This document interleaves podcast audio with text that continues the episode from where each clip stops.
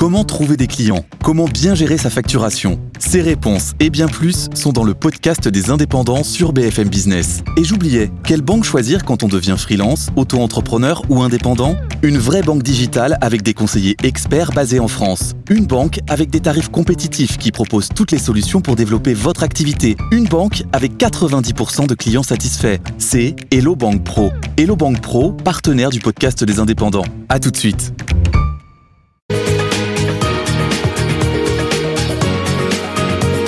BFM Business et L'Express présentent Le Monde de Poincaré avec Nicolas Poincaré. Bonjour, ravi de vous retrouver pour ce rendez-vous hebdomadaire de décryptage de l'actualité internationale sur BFM Business. À la une, cette semaine, le sommet des deux superpuissances, les présidents américains et chinois, se sont rencontrés pour la première fois depuis un an. Les Chinois se félicitent d'un apaisement, mais Joe Biden a qualifié son homologue Xi Jinping de dictateur. En réalité, les deux superpuissances ont sans doute besoin de calmer le jeu. Ce sera notre premier dossier. Au sommaire également, au fond des choses, pour mieux comprendre ce qui se passe aujourd'hui à Gaza, on va remonter le temps et tenter de vous raconter l'histoire de cette bande de terre depuis 1947. Et puis notre rubrique Sous les radars, ce sont ces infos de l'actualité internationale dont on n'a sans doute pas assez parlé. Monsieur le Président, après cette journée, est-ce que vous qualifieriez toujours le président Xi Jinping de dictateur ? Eh bien écoutez, il l'est. C'est un dictateur dans le sens où c'est un type qui dirige un pays communiste avec un système de gouvernement totalement différent du nôtre. C'était la semaine dernière en Californie, image étonnante, donc un point de presse de Joe Biden après le sommet américano-chinois. Et on voit le président américain, on entend le président américain traiter son homologue Xi Jinping de dictateur. Et ce que l'on voit, eh bien, c'est son ministre des Affaires étrangères, son secrétaire d'État, Antony Blinken, qui grimace, une image qui dit beaucoup de choses. On va en parler. Pour cela, j'ai le plaisir de recevoir Anne Deysine, qui est professeure des universités, auteure du livre « Les États-Unis et la démocratie » aux éditions de l'Harmattan. Bonjour. Bonjour. À vos côtés, Jean-Baptiste Monnier, vice-président de l'Asia Centre. Vous avez vécu 15 ans en Chine et 15 ans aux États-Unis. Vous êtes donc particulièrement qualifié pour être là aujourd'hui. Merci Nicolas. Benaouda Abdeddaïm, spécialiste de l'économie internationale à BFM Business. Bonjour. Bonjour. Et enfin Cyrille Pluyette de L'Express. L'Express qui est partenaire de cette émission et qui titre cette semaine sur l'antisémitisme en France avec une interview d'Elisabeth Badinter. Bonjour Cyrille. Bonjour Nicolas. Anne Deysine, on commence avec vous. Dites-nous ce que veut dire, ce que vous dit cette image étonnante quand même que l'on vient de voir, la grimace d'Antony Blinken en entendant son président traiter le président chinois de dictateur. J'ai eu beaucoup de peine pour Blinken, parce que Blinken fait partie de ceux qui tiennent la présidence Biden. Il est très bon, on critique beaucoup Biden pour son âge, mais il assure assembler autour de lui des gens qui sont vraiment fabuleux. Et là, Blinken, qui avait fait plusieurs missions, la secrétaire au Trésor aussi, Yellen, qui était allée pour essayer de réparer une situation grave, hein, vous l'avez bien dit, pas de réunion depuis un an, une aggravation à cause de la visite de la speaker Nancy Pelosi à Taïwan, une autre à cause de cette histoire de ballon dont on n'a jamais très bien su s'il était espion, qui a été explosé, etc.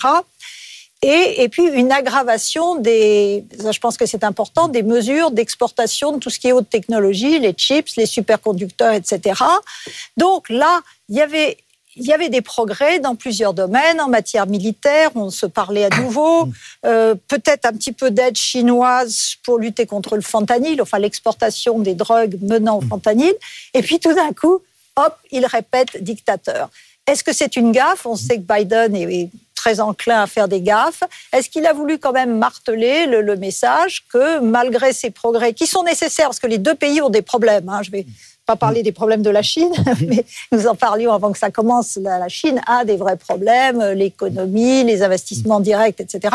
Biden aussi a des problèmes. Ce sont les deux grandes puissances. C'est compliqué, mais moi je pense que le bilan global, malgré ce que dit Fox News, qui dit que Biden a été nul, effectivement, et qu'aucune des mesures prises ne va aboutir à quoi que ce soit, il y a une certaine stabilisation qui est plutôt bonne pour l'ordre mondial. Alors on va détailler tout ça, mais on reste sur ce mot de dictateur. Jean-Baptiste Monnier, pour les Chinois, c'est particulièrement sensible ce mot. Oui, certainement, mais ils ne sont pas au courant. Ça n'a pas été développé en Chine. Donc, les médias d'État n'ont pas diffusé cette séquence. Non. Bon, pour être clair, on lui a posé la question. Un journaliste lui a demandé est-ce que le président Xi Jinping est un dictateur ou pas ? Et il a répondu oui. Il n'a pas prononcé le mot dictateur, mais il était vrai que quelques mois plus tôt, dans un fundraiser, dans une levée de fonds, oui. La question, enfin, le sujet avait été abordé cette fois-ci par Biden lui-même. Il avait dit Xi Jinping est un dictateur et la vidéo a fuité. Il y avait une très grosse réaction du ministère des Affaires étrangères chinois à l'époque. Cette fois-ci, c'était plus mesuré pour plusieurs raisons. D'abord parce que c'est dans un congrès, dans une conférence internationale, que c'est pas lui qui a initié la question. C'était en fait un piège, on peut le dire, d'un journaliste. Il aurait pu s'en tirer un peu mieux que ça, mais il n'a pas réussi à le faire. Et puis, il y a quand même cette relation entre Xi Jinping et Joe Biden qui se reconstruit. Alors, on parlait de l'esprit de Bali. Ils se sont vus il y a un an, comme vous l'avez dit. Et maintenant, on parle de la vision de la PEC ou la vision de San Francisco. Donc, les deux hommes qui se connaissent depuis longtemps. Il faut noter quand même qu'il y a une certaine distance. On demandait, il y a aussi quelques mois, à Joe Biden quelle était sa relation avec son vieil ami Xi Jinping. Il a répondu « Non, nous ne sommes pas des amis. Nous nous connaissons depuis longtemps et it's about business ». Alors, Cyrille Pluyette, sur ce mot de dictateur et puis plus largement sur ce sommet. Il récidive, Joe Biden, c'est pas la première fois en effet qui fait une allusion au fait que Xi Jinping serait un dictateur. Il avait même dit une fois qu'il n'y avait pas une once de démocratie chez Xi Jinping. Il aurait pu évidemment éviter de le dire, puisqu'ils ont passé 4 heures ensemble, justement, à essayer d'aplanir les différends, de renouer les fils. Et là, avec un petit mot un peu malheureux, il vient un petit peu abîmer tout cela. Mais il est vrai que dans la presse officielle chinoise, c'est pas du tout ce qui a été relevé. On n'en parle absolument pas. Et au contraire, on parle du succès de cette rencontre, à quel point ces deux hommes sont sur un pied d'égalité. Et on a mis plutôt en avant la façon dont Xi Jinping avait été reçu comme un grand leader mondial responsable. Donc on va oublier sans doute assez vite ce mot de dictateur. Benaouda, sur l'ensemble de la rencontre, quel bilan on peut en tirer ? Il y a quand même, c'est quand même un faux pas vu par les Chinois. Alors certes, c'est pas sur la télévision d'État aux 20h, mais certains titres de la presse à vocation extérieure, de la presse d'État, ont relayé cette idée, mais ça s'est très vite tassé. Il n'y a pas eu ce coup de semonce comme on a pu l'entendre au mois de juin. D'autant que de nombreux experts officiels chinois, au travers des médias d'État, expliquaient bien que Xi Jinping venait en Californie, l'ensemble du protocole, l'ensemble de la chorégraphie de ce sommet était destiné à démontrer le respect qu'ont les États-Unis pour la Chine en tant que superpuissance. Donc, juste après voir qu'un élément fondamental de cette rencontre leur échappe, leur a forcément déplu. Au demeurant, ils ont décidé de passer outre, d'autant que après, Xi Jinping a dîné avec des chefs d'entreprise, Apple, BlackRock, etc., qu'il a été chaleureusement applaudi, que ceux qui étaient présents à ce dîner disent à peu près tous qu'ils ont été stupéfaits par la tonalité du propos de Xi Jinping, qu'ils n'avaient jamais entendu depuis même qu'il est président de la Chine parler de la sorte. Donc du point de vue chinois, il a fallu très vite rattraper le coup et démontrer que la Chine était magnanime et pouvait pardonner ce faux pas diplomatique en se concentrant sur les mécanismes, sur les structures, c'est le groupe de travail qui ont été instaurés lors de ce sommet pour pouvoir avancer vers une stabilisation tactique selon la formule consacrée. Voilà, alors si on détaille un petit peu, Anne Deysine, ce qui s'est passé donc en Californie la semaine dernière, qu'est-ce qu'on ressent ? On peut peut-être dire un mot du militaire d'abord. Ils ont rétabli ce qu'on appelle le téléphone rouge, un dialogue direct entre les deux pays sur les questions militaires. C'est important, non ? Oui, c'est une bonne chose compte tenu du nombre d'incidents au mètre près entre plusieurs avions, bateaux récemment. Donc ça, c'est une bonne chose. Il y a deux points, moi, qui me paraissent importants. C'est l'aspect économique et le fait qu'il y ait eu toutes ces entreprises, parce que les Chinois ont besoin de relancer la machine des investissements directs. Là, il y a une vraie méfiance qui est due au durcissement, au manque de démocratie. Donc, quelque part, et je ne souhaite pas qu'on reparle de cette histoire de dictature, parce que ce n'est pas le centre de ce qui s'est passé. Mais quand même, si les entreprises ont moins envie d'aller en Chine, c'est parce qu'elles n'ont plus la certitude que le climat économique est ce qu'elles veulent. Donc ça, c'est important. Taïwan, il n'y a pas eu de progrès. Ils sont chacun campés sur leur position. Les Chinois ont dit, bon, arrêtez de leur vendre des armes. Biden a dit, nous avons notre politique. C'est l'ambiguïté stratégique. Et ceci ne va pas bouger. Mais quand même, le fait de se reparler, je répète, ça a été préparé par la secrétaire au Trésor, par Blinken pendant des mois et des mois, une réunion où ils étaient dans des pièces séparées pendant des heures à essayer de mettre au point tout ce protocole. Je répète, il fallait avancer pour les deux puissances. Surtout avec la guerre, non seulement la guerre, les Russes en Ukraine, mais le conflit à Gaza, quelque part, la Chine avait envie de se distancer un petit peu de la Russie. D'ailleurs, elle a dit, nous sommes les deux grandes pouvoirs, ce sont les deux relations bilatérales les plus importantes et un certain nombre de choses qui sont bonnes pour l'image de la Chine, mais qui n'ont certainement pas fait plaisir à M. Poutine. Donc, quelque part, il y a un recentrage parce que longtemps, on s'est demandé si la Chine voulait occuper le premier rang au plan mondial ou si elle acceptait une sorte de partage. Et là, on se dit, bon, on est peut-être dans un système où la Chine veut avoir sa zone d'influence et elle va continuer à travailler avec le Sud global, etc. Mais elle va pouvoir avancer. Mais il y a aussi une place pour les États-Unis. Et c'est là que les États-Unis, et ça a commencé sous Trump en 2018, ont décidé de limiter l'accès à certains microprocesseurs pour les Chinois. Ensuite, il y a eu l'année dernière, donc en octobre 2022, de nouveau un durcissement et encore en octobre 2023, encore un durcissement, de façon à éviter le contournement parce que des entreprises comme Nvidia disaient « bah oui, je n'exporte pas le matériel le plus sophistiqué, mais j'exporte un sous-produit, sauf que le sous-produit est presque aussi performant que les autres ». Donc il y a tout ça, avec le risque des représailles.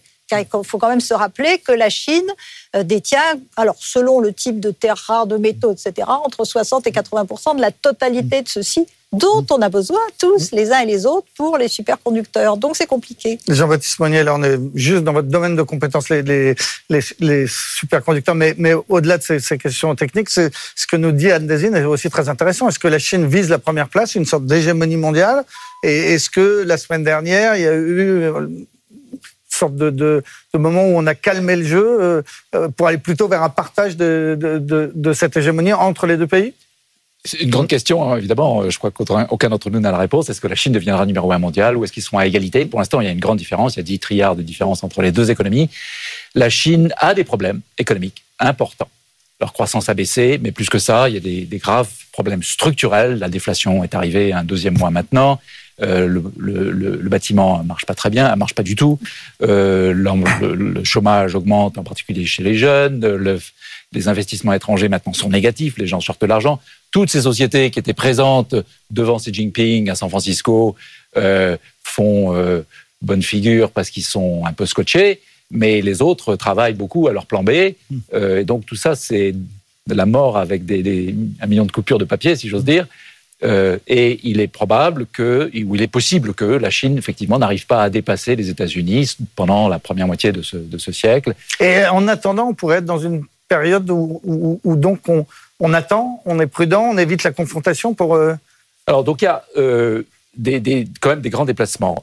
Au point de vue économique, bon, je crois qu'on a vu ce qui se passait. Au point de vue international, la Chine n'est pas encore du tout au niveau des États-Unis pour leur impact dans le monde. Ils n'ont pas les bases, ils n'ont pas les armées, même s'ils augmentent assez rapidement, mais ils essaient plutôt d'avoir une hégémonie régionale avant tout.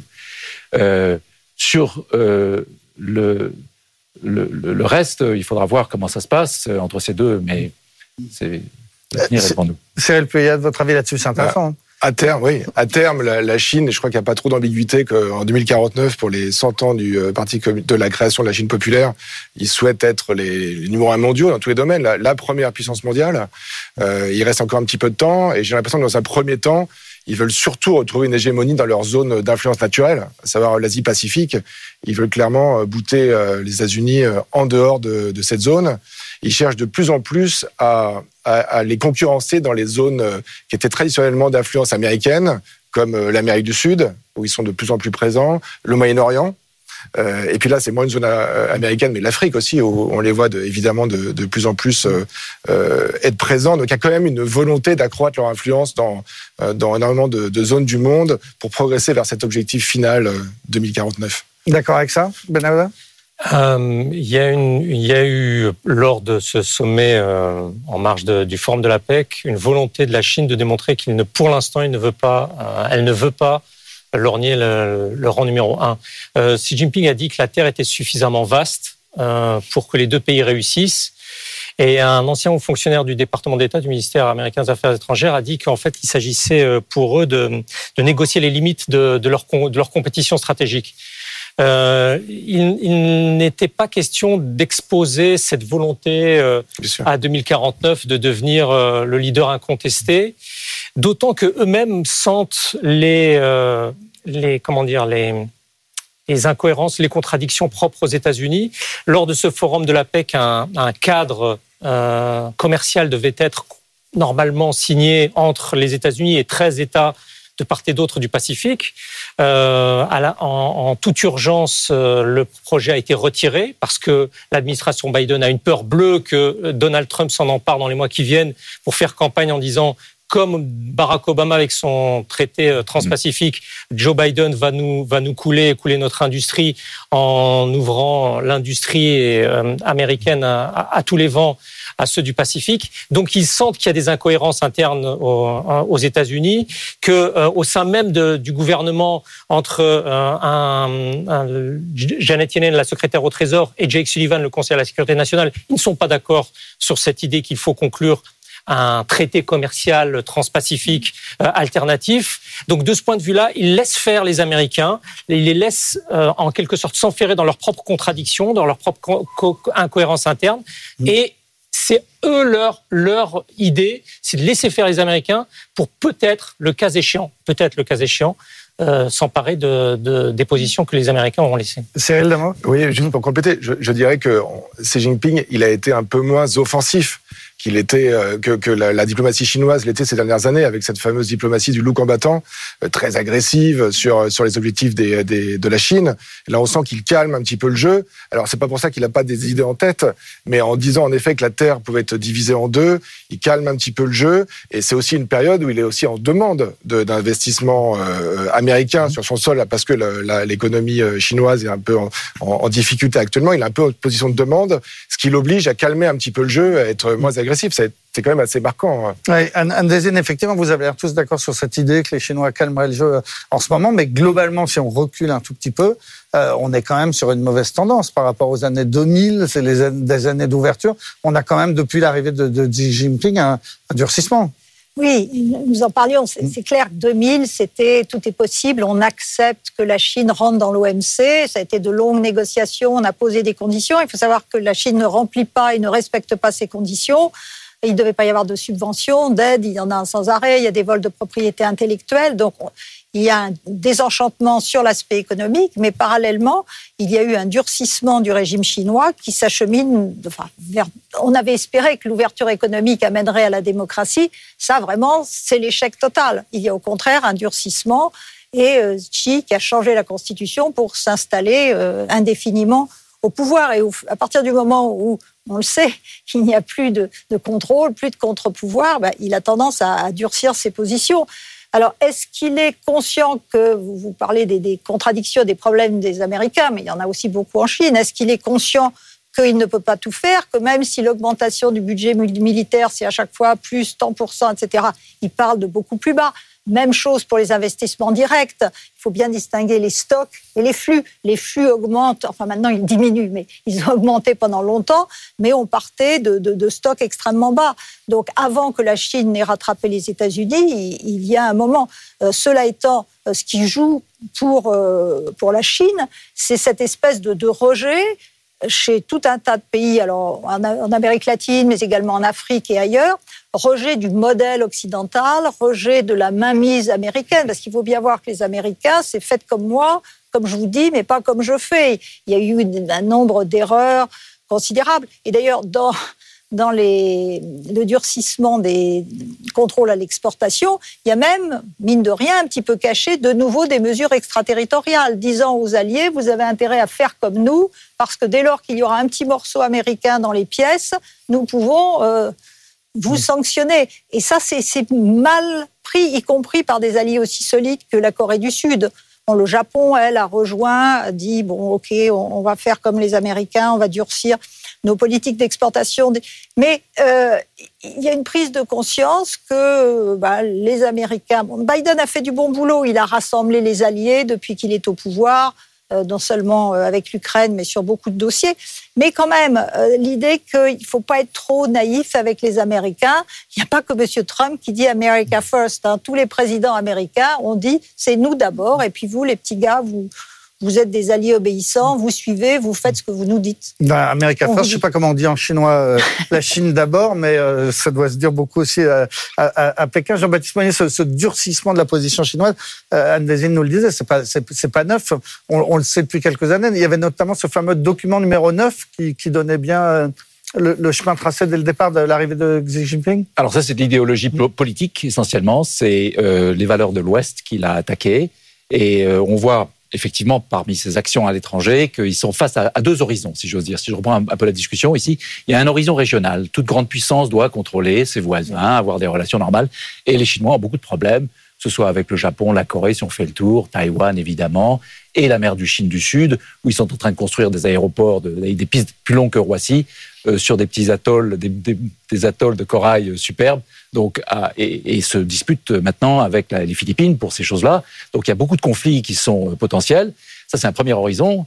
Et le deuxième horizon, c'est le Sud global, dont vous parliez. Et là aussi, il y a des limites. Ils ont énormément prêté avec la route de la soie en Afrique, mais aussi en Amérique du Sud. Et ces pays commencent maintenant à être surendettés, ont du mal à rembourser. Ça a eu un coup d'État en Sri Lanka parce que le gouvernement n'avait pas tenu avec son économie. Donc il y a quand même un danger, et la Chine est en train de revoir un peu ses pratiques, essayer de faire de la construction d'équipes plutôt que de la colonisation financière ou économique, si j'ose dire. Et Cyrille Pluyette, sur le rôle de la Chine sur la chaîne mondiale, longtemps, la Chine ne s'intéressait pas trop au Moyen-Orient. Ça a l'air d'être en train de changer, justement, en ce moment. On parle aujourd'hui même un coup de fil entre Xi Jinping et Emmanuel Macron. Ce sont les médias chinois qui en parlent. Les Chinois demandent à Israël de faire preuve de plus de modération dans la répression à Gaza. C'est assez nouveau, ça. Oui, alors il faut savoir quand même que le Moyen-Orient, c'est le premier fournisseur de pétrole de la Chine, donc c'est quand même... très très très stratégique, et puis ça s'inscrit dans cette volonté de la Chine de concurrencer les États-Unis dans les zones où ils sont dominants, puisqu'il y a quand même une compétition mondiale, et puis de rallier le plus possible de pays du Sud à elle, et donc là-dedans il y a les pays arabes, et on voit bien que la Chine essaye de se positionner dans les différents conflits comme un peacemaker, comme un faiseur de paix. Alors c'est pas forcément crédible, mais en tout cas elle se positionne comme ça. Elle l'a fait dans la guerre entre la Russie et l'Ukraine, elle a fait une proposition de paix qui a été jugée peu crédible, mais n'empêche, elle a fait cette proposition. Et là, pareil, elle veut apparaître comme quelqu'un qui favorise la paix, qui appelle au cessez-le-feu.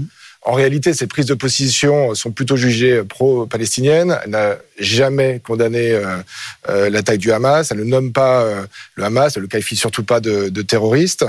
Donc, évidemment, du côté israélien, ça coince un peu. Et puis, elle a des relations aussi avec l'Iran qui peuvent aussi poser problème avec Israël.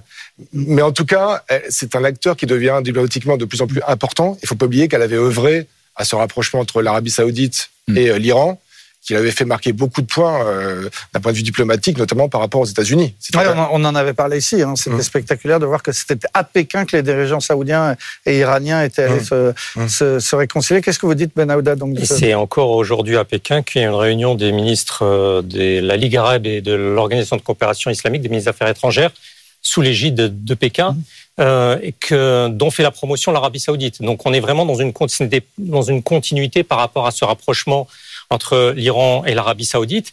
Et ce à quoi les Chinois disent on n'est peut-être pas aussi neutre que on le montre, mais nous n'armons pas les Palestiniens, tandis que les Américains arment une des deux parties qui est Israël. Donc ils jouent aussi sur cette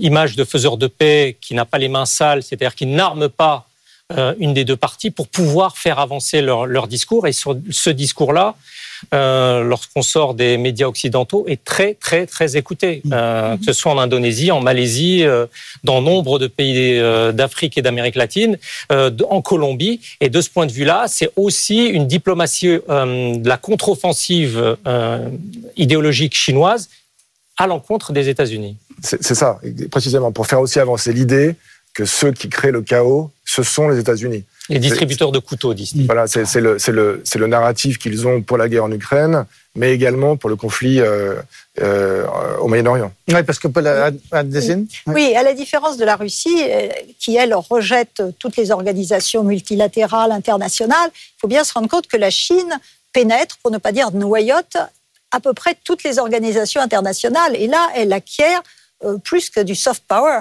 Elle fait changer les normes, elle fait évoluer les normes, et en particulier sur ce qu'est la définition des droits humains. Donc, c'est à prendre en compte dans cette bataille, parce que c'est une bataille entre la Chine et les États-Unis. Et sur l'Ukraine, le soutien de Pékin à Moscou, il reste comme au début de la guerre ou il bouge un peu ? J'ai le sentiment que l'un des résultats de cette réunion de l'APEC, c'est que la Chine est un tout petit peu reculée, a un peu pris ses distances vis-à-vis de la Russie. Mais c'est mon diagnostic.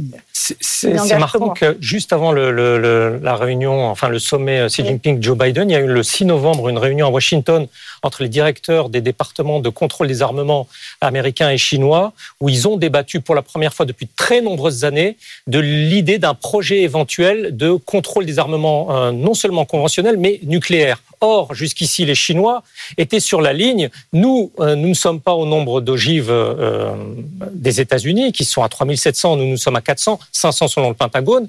Lorsque nous arriverons au même niveau que vous, nous commencerons à discuter de cela. Et c'est aussi un message adressé à la Russie, en tout cas selon les experts dans ce domaine, selon lequel l'usage éventuel de l'arme nucléaire est absolument tabou, même si nous sommes vos alliés stratégiques. C'est aussi cela qui ressort de cette forme de détente sino-américaine. Qu'est-ce qu'on peut dire, Jean-Baptiste Monnier, si on essaie de synthétiser tout ça ? Les risques de conflit entre ces deux superpuissances, c'est le cauchemar absolu. C'est ce qui pourrait sans doute se passer de pire. Est-ce que ce sont des risques qui sont un petit peu éloignés après cette rencontre ou pas vraiment ?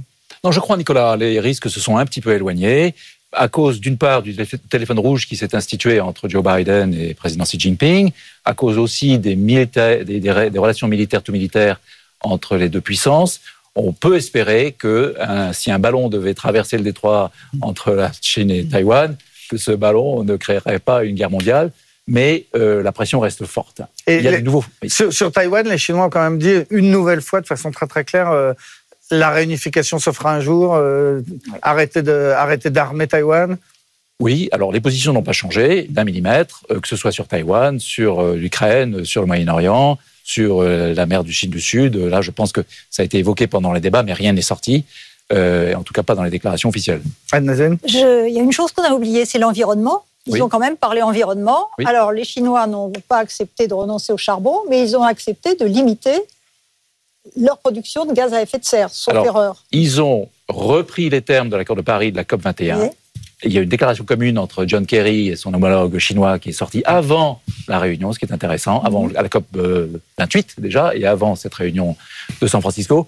Et c'est intéressant parce que c'est comme un projet qu'on fait dans une maison. On va se dire, bon, on va terminer à Noël, et puis le mois de juin passe, le mois de juillet passe, le mois d'août passe, et on redit « oui, on va terminer à Noël ». Et tout le monde dit « yes, oh, bien sûr, on va y arriver ». Donc en fait, il n'y a pas eu d'impact nouveau. Il ne faut pas oublier que la Chine a rajouté 86 gigawatts de capacité de charbon l'année dernière, en 2022.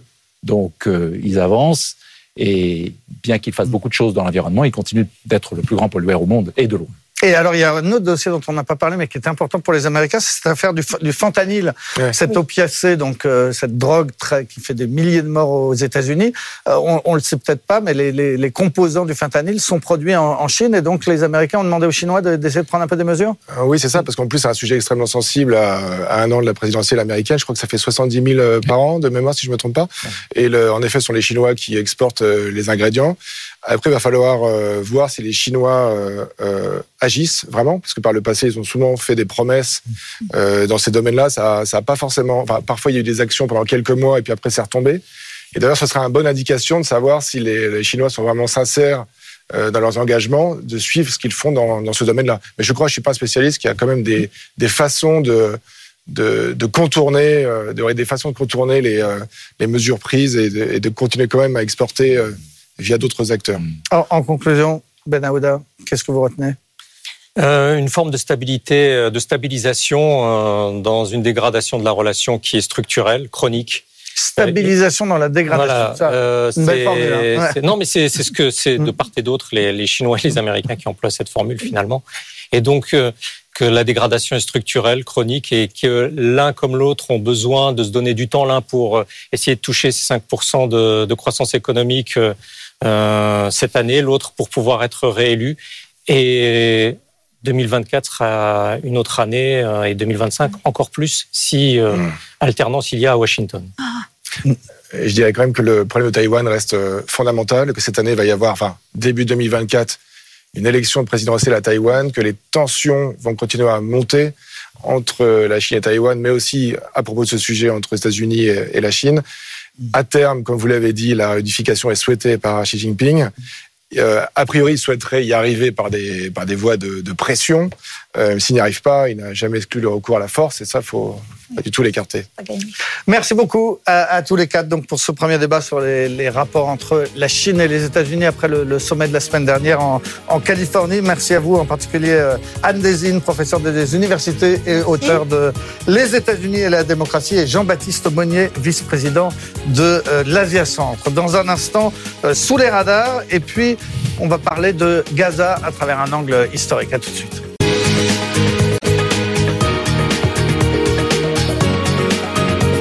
BFM Business et L'Express présentent Le Monde de Poincaré avec Nicolas Poincaré.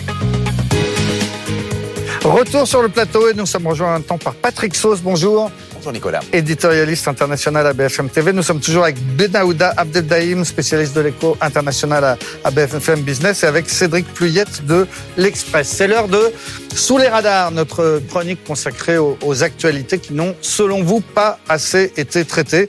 Patrick Sauce, on commence avec vous. Le Sénégal est totalement désemparé face à un exode massif de ses jeunes actifs. Oui, quelque part, on pourrait passer toute une émission sous les radars à propos des migrations. Oui, mais le Sénégal, c'est un petit peu particulier. Moi, j'ai été frappé par une image la semaine dernière d'une pirogue sénégalaise, comme on en voit tant, des pirogues de pêcheurs, qui est arrivée dans le port d'El Hierro. Personne ne connaît El Hierro, c'est l'île la plus méconnue de l'archipel des Canaries. Tout le monde connaît Lanzarote, Tenerife, Grande Canaria. Eh bien, tout en bas et tout à gauche de la carte, vous avez El Hierro, qui a enregistré un tiers des 33 000 migrants enregistrés pour toute l'Espagne depuis le début de l'année. Et dans cette pirogue, vous aviez 95 personnes, les pieds dans l'eau, qui arrivaient du Sénégal. Le Sénégal est à 1500 km, ouais, c'est loin. Exactement, entre 7 et 10 jours de traversée. Cette partie de l'océan Atlantique, en plus, est vraiment très difficile. Et ce sont des barques de pêcheurs, et ce n'est absolument pas anodin, parce que le Sénégal, c'est un grand exportateur de thon, de merlu également, et c'est la base, finalement, de l'économie. 10% des exportations sénégalaises, c'est du poisson, c'est 600 000 emplois directs et indirects sur 18 millions d'habitants. Sauf que vous allez maintenant du côté de Saint-Louis, voire à Dakar, et vous allez voir les ports sur ces côtes-là. Qu'est-ce que vous voyez ? Vous voyez un petit peu pour la forme ce type de pirogue, et devant, vous avez d'énormes chalutiers qui battent pavillon européen, qui battent pavillon chinois et qui sont en train de tout ratiboiser en ce qui concerne les réserves halieutiques. Résultat, les pêcheurs n'ont plus rien à manger, ils n'ont plus rien à faire, si ce n'est d'aller dans ce type d'embarcation pour en aller souvent sans retour. Mais ce qui est assez étonnant avec le Sénégal, c'est que ça ne s'arrête pas là. Je ne pourrais pas vous faire un portrait type du migrant sénégalais, parce que certains sont mus par des considérations qu'on ne voit absolument pas dans d'autres pays, c'est-à-dire les réseaux sociaux, des streamers, des influenceurs qui disent « c'est fantastique, venez en Europe, venez aux États-Unis ». Également, parce que je vous parle de ces pirogues, il y a aussi toute une filière entre le Sénégal et le Nicaragua, oui, par avion, parce qu'après, depuis le Nicaragua, sans visa, vous montez vers les États-Unis et vers le Canada. 10 000 Sénégalais, c'est énorme pour une immigration par avion, finalement, immigration clandestine. 10 000 Sénégalais enregistrés par les autorités consulaires du Nicaragua. Alors, ce qui est là aussi étonnant au Sénégal, c'est qu'on est dans un pays démocratique. On le rappelle, Macky Sall il a un bilan bon, pas bon, mais il se représente pas. Et c'est plutôt notable dans un pays africain. Et il a lancé deux choses. Un, des mesures avec beaucoup d'argent, on ne sait pas trop où ça va, mais pour retenir les gens. Et deux, et ça je ne l'ai pas encore vu dans un autre pays d'Afrique, il y a des structures pour accueillir ceux qui ont été rejetés. Parce qu'on le sait, lorsque vous revenez, vous avez la chance déjà de survivre à ce type de traversée, mais vous êtes de retour dans votre pays. La honte, le sentiment d'échec complet vous envahit. Vous avez votre famille qui fait pression, qui a la plupart du temps économisé énormément d'argent et qui vous retrouve. Eh bien, il y a des structures qui permettent de vous accueillir pour vous réinsérer là-dedans. Donc, le Sénégal essaye de garder ces personnes, ce qu'on ne voit pas du tout en Libye, en Érythrée, en Éthiopie, en Somalie et ailleurs. Mais c'est extrêmement difficile et surtout, ça va faire partie, pour une fois non pas l'immigration, mais bien l'émigration sera sans doute le principal sujet de la prochaine présidentielle. C'est en février 2024 au Sénégal. Voilà, c'est très bientôt. L'émigration au Sénégal, c'est le choix de Patrick Sauce. Benaouda, vous nous parlez de la victoire du candidat populiste Javier Milei à la présidentielle en Argentine. Ah, il vous reprendrait, il dirait, libertarien, anarcho-capitaliste. Effectivement, il l'a emporté largement. C'est encore une fois, d'une certaine façon, l'échec patent des prévisionnistes politiques concernant ce pays. Ce qui est frappant, c'est que dans son discours de victoire la nuit, il a employé un ton modéré qui ne lui sied absolument pas, en tout cas qui ne correspond absolument pas à sa personnalité. Il s'est montré légaliste en expliquant qu'il s'en prendra ceux qui résistent pour conserver leurs privilèges, mais tout sera dans la loi, rien en dehors. Et en même temps, dans son discours, il a expliqué que les changements seront radicaux et qu'il n'y a pas de place ni pour le gradualisme, ni pour la tiédeur, ni pour les demi-mesures. Donc, très vite, il a jusqu'au 10 décembre pour former son gouvernement. Il compte ramener son gouvernement à 8 ministres, tout ce qui est environnement, habitat, culture, etc., aux poubelles de l'histoire. Comme ministère, je veux dire. Et l'objet, c'est de rétablir très très vite la maîtrise des comptes publics parce que en 2018, le Fonds monétaire international, rappelons-le, a prêté 44 milliards de dollars à ce pays. D'une part, donc, se libérer de ce lien. Et autre point très important, c'est que faire de la Banque centrale. Vous vous souvenez, on avait dit ici qu'il comptait la pulvériser. Là, il dit qu'il y a un problème avec la Banque centrale, mais il compte absolument tirer un trait épais sur le peso, sur la monnaie nationale, renoncer à la souveraineté monétaire pour aller vers une dollarisation, vers le dollar, comme l'a fait l'Équateur en 2000. Tout cela pour espérer juguler une inflation qui a dépassé les 140%.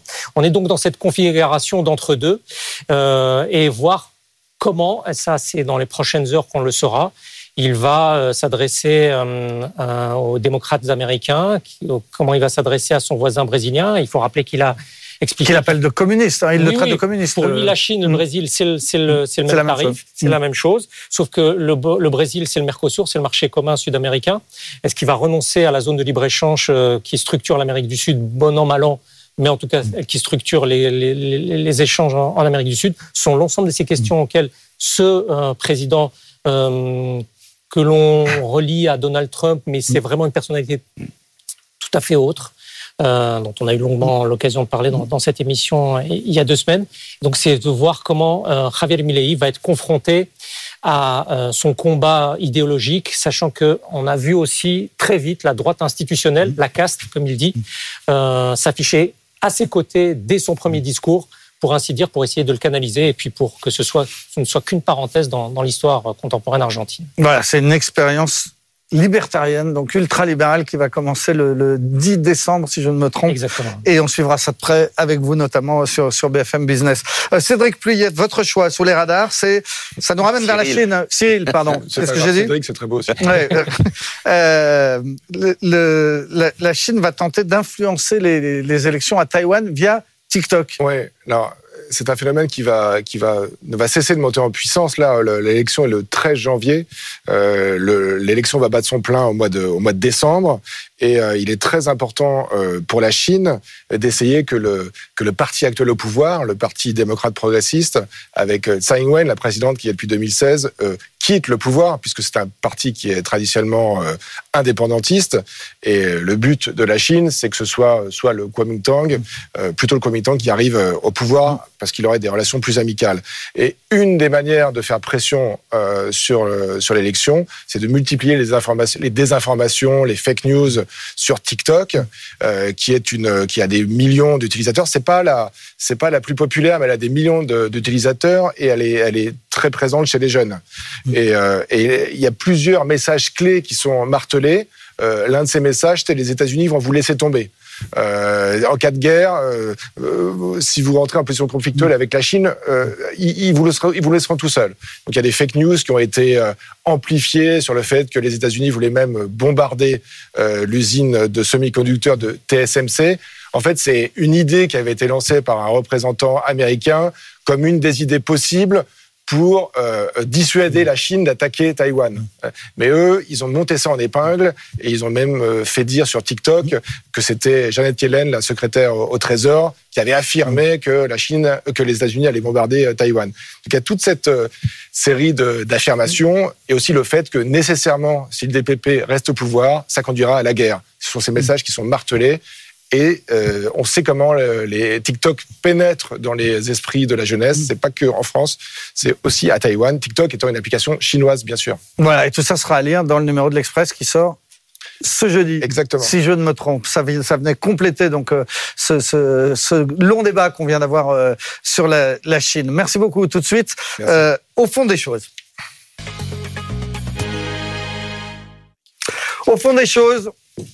Aujourd'hui, au fond des choses, Gaza, ce qui se passe aujourd'hui, mais aussi l'origine du conflit. On va tenter de résumer l'histoire de cette petite bande de terre qui est au cœur de tant de drames. Prendre un petit peu de recul pour mieux comprendre ce qui se passe aujourd'hui. On va le faire avec Grégory Philips, qui est le chef du service reportage de BFM TV, ancien correspondant en Israël. Bonjour. Bonjour Nicolas. Et avec vous, Patrick Sauce, du service étranger donc de BFM, qui est resté avec nous. Juste un mot sur l'actualité avant de passer à la partie historique. Patrick Sauce, en ce moment, on regarde de très près ce qui se passe au Qatar en espérant un accord sur la libération des otages ? Oui, on est obligé de lire la presse américaine qui fait, depuis, on l'a compris, depuis d'ailleurs le conflit entre l'Ukraine et la Russie, fait de l'enquête, mais aussi quelque part fait passer les messages du renseignement américain. Et alors que d'habitude, lorsqu'on est dans des affaires d'otages, je pense notamment à des otages français au Sahel, on ne sait rien. Là, on saurait presque tout, c'est-à-dire le contenu de l'accord qui, selon le Wall Street Journal, se déroulerait en deux actes. C'est d'abord une libération de plusieurs dizaines de femmes et d'enfants israéliens contre une trêve humanitaire de 5 à 6 jours. Si ça se passe bien, on passe à la deuxième étape, avec un deuxième robinet qui s'ouvre pour les otages israéliens, toujours des femmes et des enfants. Le sort des hommes, de toute façon, pardon, c'est mon état d'esprit personnel, je pense qu'il est réglé malheureusement. Ce sont des hommes considérés comme soldats, en état de combattre. Eh bien, ce serait ce deuxième échange des otages israéliens contre des prisonniers de guerre, femmes et enfants palestiniens. Mais pour l'instant, on n'en est pas là. Le Hamas a démenti, mais en disant « ça ne pourra pas avoir lieu aujourd'hui ». Bon, on peut s'accrocher aux mots en disant que ça peut avoir lieu après. Les Qatariens disent il y a des problèmes logistiques mineurs. Moi, je me reste à logistique. Il n'y a rien de mineur dans ce conflit. Et surtout, on a bien compris que toute la pression se fait vraiment sur le Qatar. J'ai comme exemple le cabinet de Sébastien Lecornu que j'ai eu au téléphone tout le week-end. Le ministre était au Qatar par deux fois. Et lorsque j'avais l'une de ses conseillères, elle venait juste de fermer la porte du Premier ministre qatarien, qu'elle devait la rouvrir parce que Joseph Borrell, le ministre, on va dire, des Affaires étrangères européennes, prenait la place. Il y a des coups de fil qui viennent de partout. On comprend bien que la pression se fait vraiment sur le Qatar, mais on est sur une ligne de crête. On parle quand même de 240 otages. C'est inédit. Et on va rester prudent, puisque effectivement, à l'heure où on parle, difficile de savoir ce qui va se passer. Grégory Philips, on parle tellement de Gaza depuis quelques semaines que j'ai eu envie qu'on revienne un petit peu en arrière, qu'on parle de l'histoire de cette bande, parce que sinon on ne peut pas comprendre ce qui se passe. On ne va pas remonter jusqu'au temps biblique. Il faut démarrer en 47-48 à la création de l'État d'Israël. C'est à ce moment-là que la bande de Gaza devient une sorte d'immense camp de réfugiés ? Oui, en fait, Pour simplifier, moi j'ai retenu 5 dates, effectivement 48, la création de l'État d'Israël, et puis pour les Palestiniens, la Nakba, avec la défaite des pays arabes, et des dizaines, des centaines de milliers de réfugiés qui fuient les villes qu'ils habitaient, Tel Aviv, Jaffa, etc.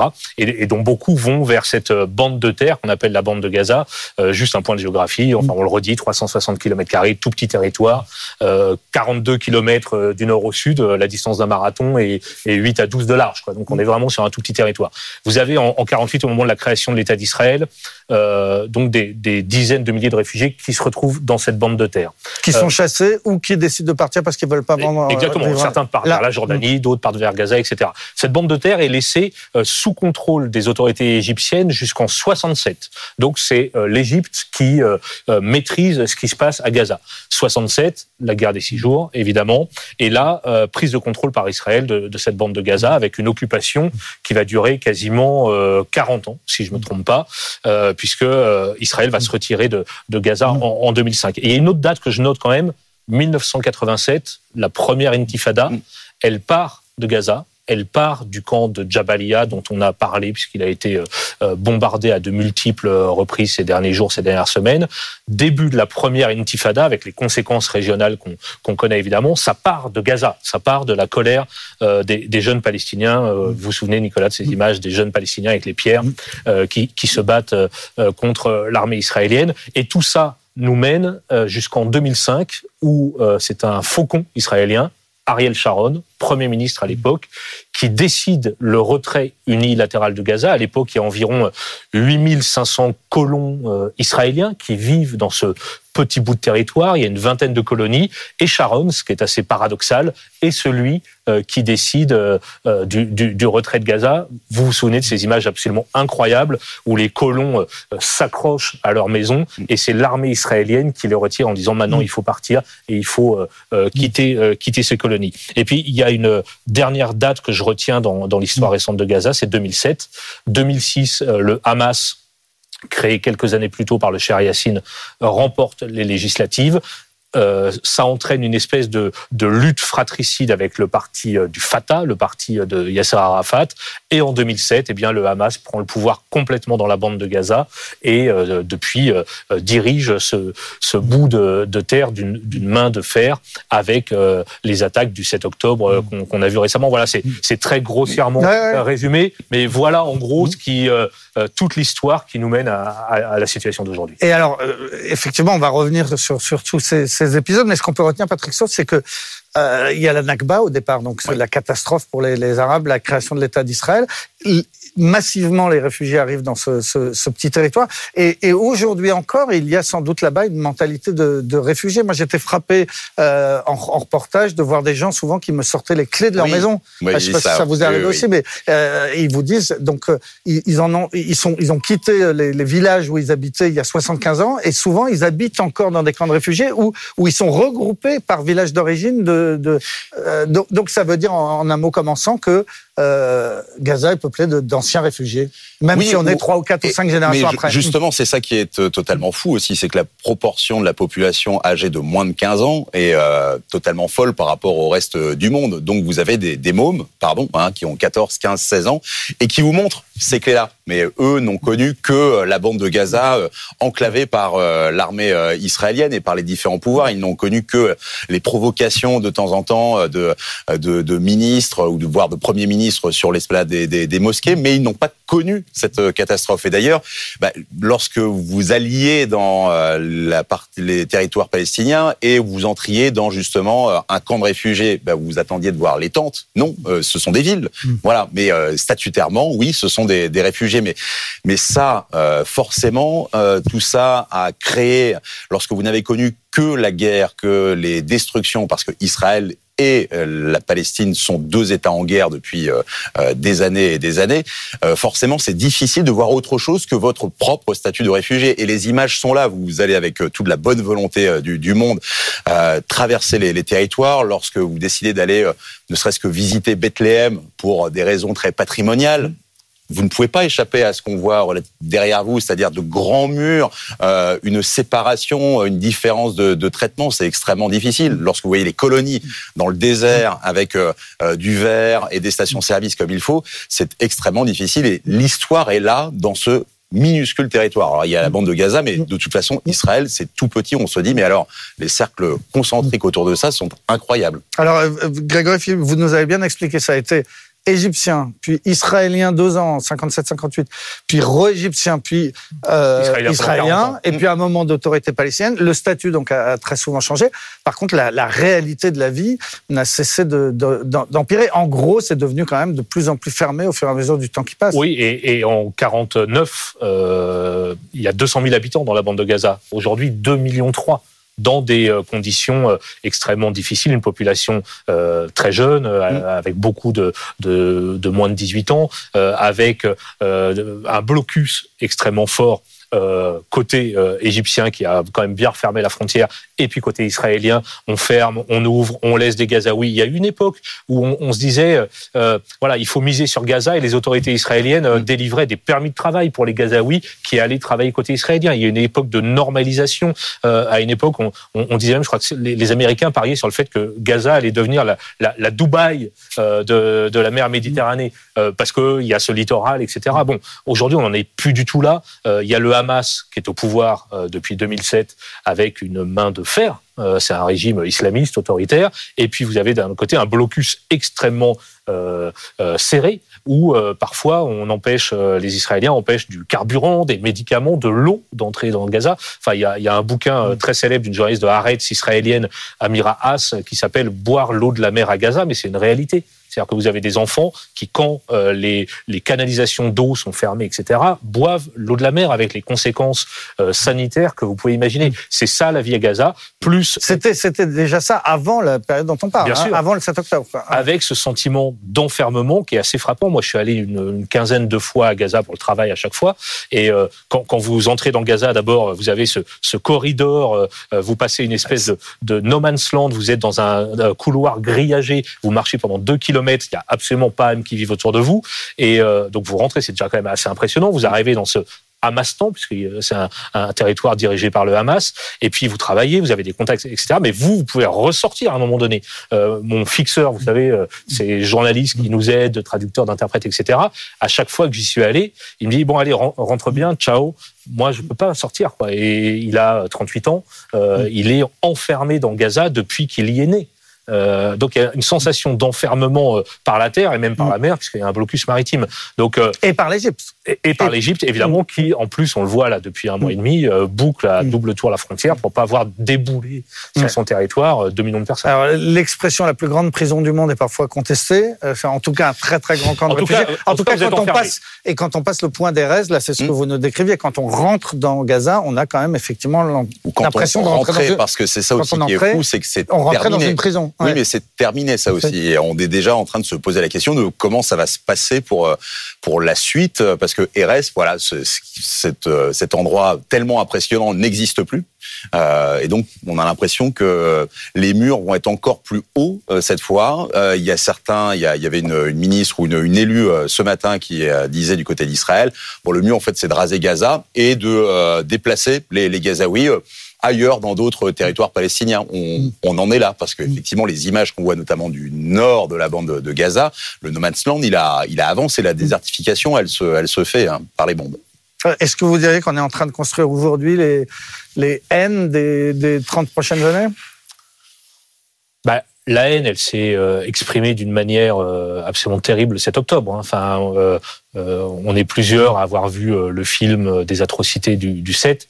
Il y a quand même dans le visage des terroristes qui ont pénétré en Israël un sentiment d'exaltation, pour ne pas dire de jouissance, quand ils assassinent des Israéliens. Donc la haine, elle est vraiment visible. Et de l'autre côté, vous avez une population de 2 millions d'habitants qui, depuis un mois et demi, se fait pilonner.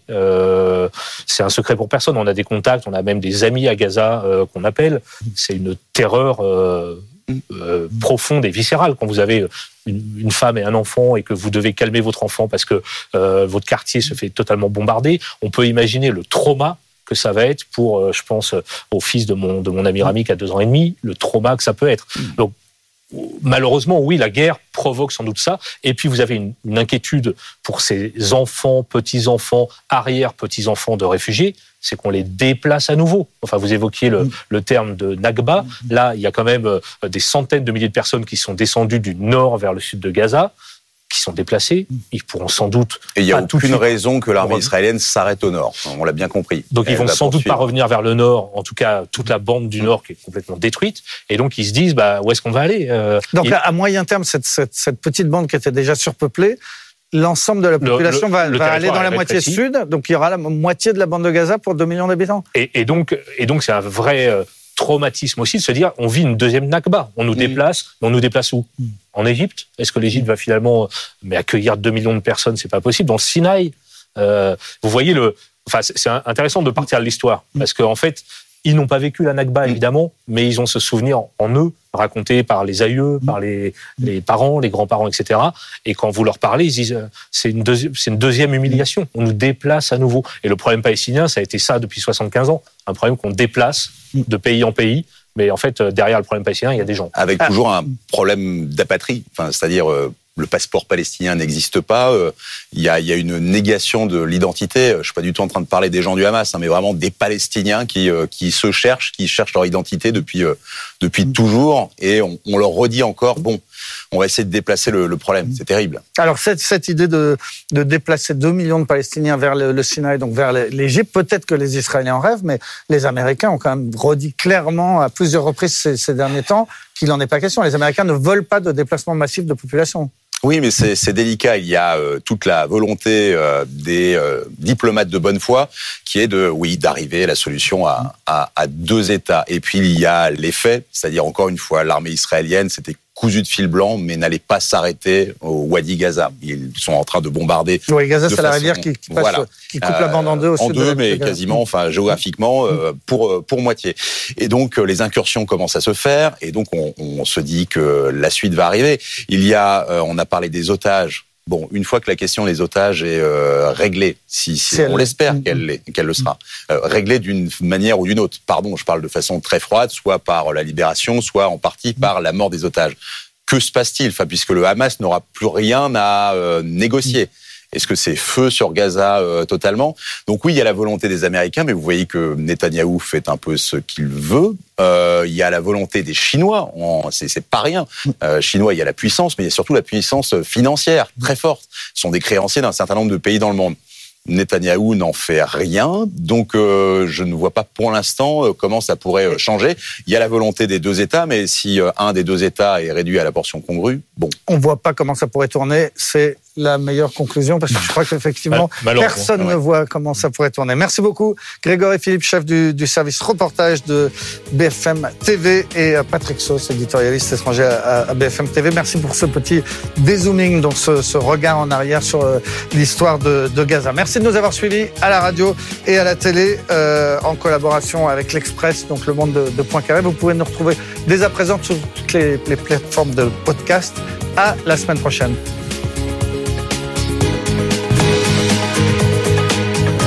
Le monde de Poincaré sur BFM Business.